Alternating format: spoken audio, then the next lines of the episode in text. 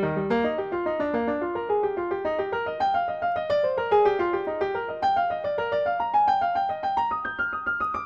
hello and welcome to Draycott Documentaries. I'm very happy this morning to be able to introduce Dot Prince to you all, who is a resident of Draycott.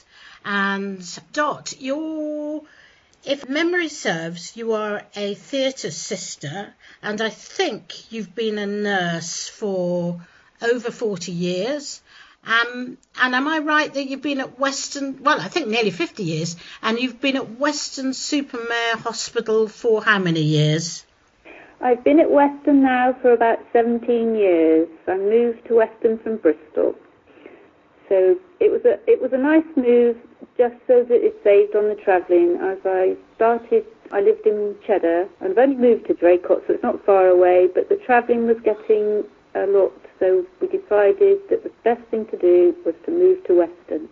And very welcome you are too. And I, I know that uh, we're going to talk a minute about the extraordinary work that uh, you do as part of a massive team, I know, about at Weston under these very difficult times of COVID.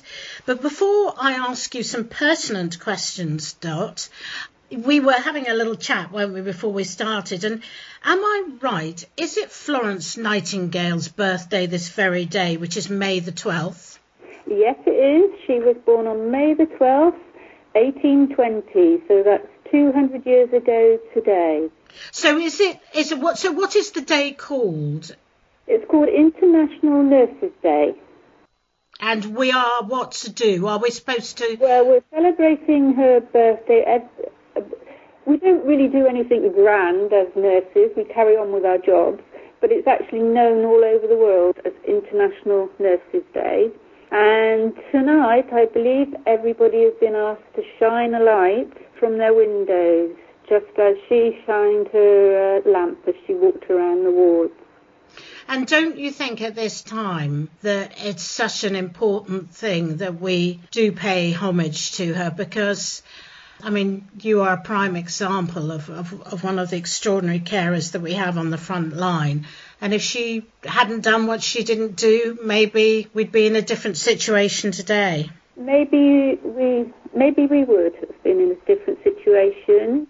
I'm sure we would have still had caring people that were out there looking after people, but the whole system of nursing starting all started from her work that she did all those years ago.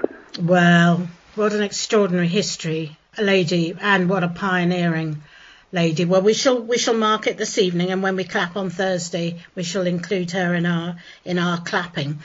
Now, we need to get to the nitty gritty, and if I may ask you, as somebody who is literally on the front line, as um, I know that you're a sister and a theatre nurse, could you tell us what it is like at the epicenter of this epidemic working in a hospital? Well, I'll start with we're all a great, we're all in a big team together and we're all working together to get through this as best as we can. And I mean everyone. I mean porters, the nurses, the doctors, the cleaners, the, the supervisors, the caterers, the estate managers, the fire officer, everybody, I can't think of, they're all there out to make it work. We've altered the hospital at Weston, as has country. They've altered hospitals at the beginning to get ready for the patients to come in, and they and they did come in, and people have changed roles and helped out in different situations and looked after patients as well as they can. Chris, one of the things you were telling me earlier was that in a theatre scenario in a hospital, that the anaesthetists, am I correct, have been taken over towards the high intensity wards to help with the intubation? Right, now the anaesthetists out there in the hospital are all, there's always an anaesthetist looking after the patients that are on ventilators in ITU. But the situation now is that when we have operations, the anaesthetists are, are the ones that are anaesthetising the patients, and the staff in the theatre, the, the nurses and the operating department staff, help with the anaesthetist. and that is putting patients onto ventilators when they're having operations. So those members of staff have moved over to help with the COVID patients in ITU, which has changed their skills really. They, they use their skills, but they also are helping out in areas that they haven't worked in before. So we're all trying to help in the in the critical areas, which is a good thing. Uh, it's it's an extraordinary thing. I mean, it's extraordinary. And am I right that for less, well, you describe it better. I mean, you are still doing cancer operations and and high high intense operations. What are the operations and other appointments that have had to be slightly put aside during COVID? Well, we've had to stop all routine operations, That's which we planned non-emergency operations uh, I would say um, we've stopped all we, we've stopped all cataract operations and all the things that you would be booked for, total hip replacements and all of those sort of operations. We're doing emergencies, but very slowly. We have to take each patient and check them all through and very slowly work with them because we don't want to give patients COVID and we don't, you know, COVID is a very difficult thing. You can't see it, so we've got to look after each step which has made everyone think about their moves that they're doing in the operating department. And I think I think that's one thing that um, from what I can gather from the news that we are hearing from various sources that you know um, the NHS is very much open. Obviously, COVID is beyond everything the priority, but there are still, you know, as you were saying earlier, operations are still going on. Ahead, we're still you know, we prioritise who needs doing. We're, we're, we're still doing emergencies.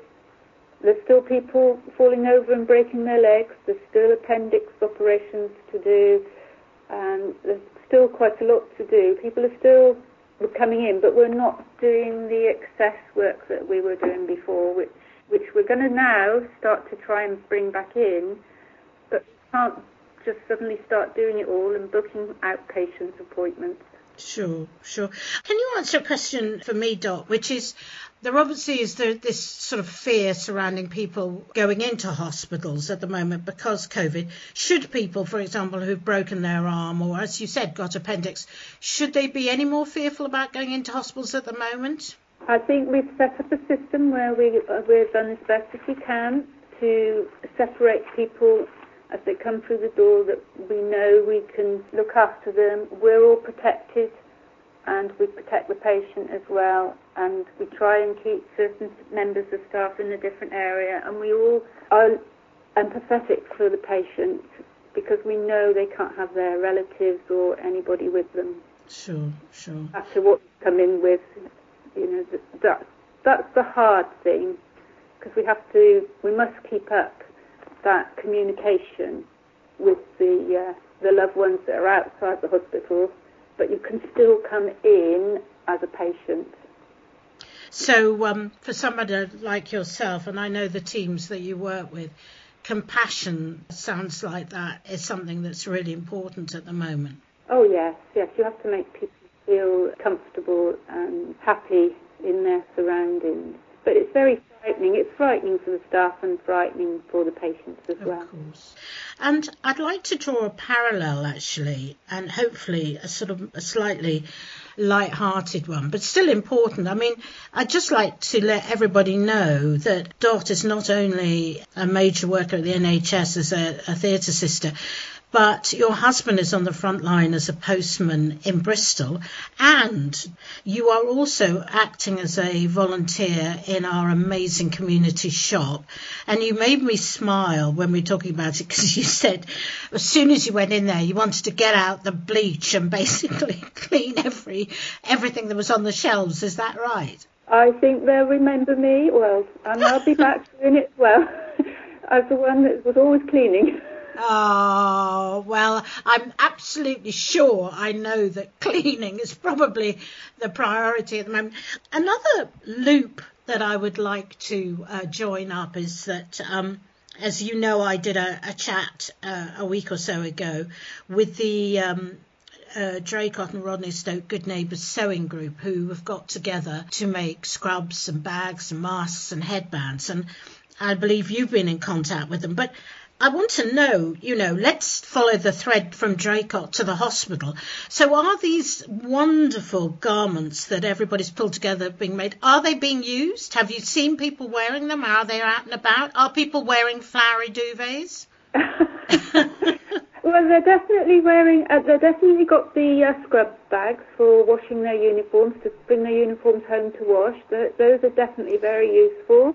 And I think there have been also the headbands that have been made for the masks because the masks have the elastic around the ears, which is quite sore on your ears if you're wearing them all day long. So they've made the headbands with the little buttons that the masks can go on. Um, the scrubs the nurses have their uniforms. So the scrubs I haven't seen so much in the hospital, but I am sure they've gone to the doctor's surgeries and some to the care homes and things. So those sewers have done an absolutely brilliant job, and it all helps with getting together with the community. That, that we've got people that do that. Their gift. It's a gift, isn't it? It is a gift. I think that's absolutely the word. It's a gift. It's a gift if the volunteers in the shop, uh, you know, I know now that the younger ones are in there, but that's good as well. yeah, and as I said when we were talking, that people will hopefully listen to this in a long time you and I are gone and look back and go, wow, you know, this was something that hit them out of the blue and, and look at it. And, and and that so much more good will come out of it than is bad. And I I know you have used this opportunity which you've just done very eloquently to to thank people for their help. But I would like to say not just on behalf of Draycott Diaries but every single person in the community every person in the village and everybody in the world and particularly the country we live in would like to, to thank you, Dot. Thank you so much for talking to Draycott Documentaries today. I know you've used this as a platform to thank people, but you know, what can we say as a generation, as a country, and from the community of Draycott to thank you and all your team at Weston and all the hospitals and on the front line of NHS.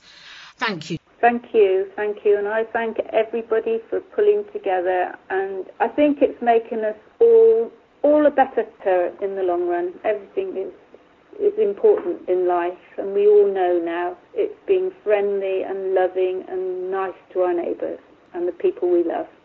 It has, and I think that's a very good note to end on. You've just been listening to Draycott Diaries documentaries, recorded by myself, Tikki Trethowan, the editor was Rob Elliott, and music was arranged by Hugh Trethowan.